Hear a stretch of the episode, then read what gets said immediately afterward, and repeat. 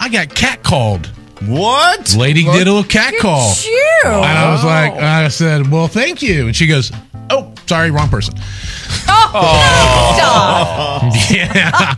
Yeah. Yeah. Here's the thing.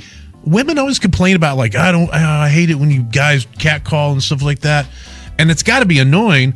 But we don't know I because we think- don't get it at all. I think what it is is it's the wrong people are doing it. Like Carson, if some guy walked in, Alexander Skarsgård walks Uh-huh. in Let's and go. does a little cat call whistle to you. Even that, you You're say gonna it's a melt. whistle.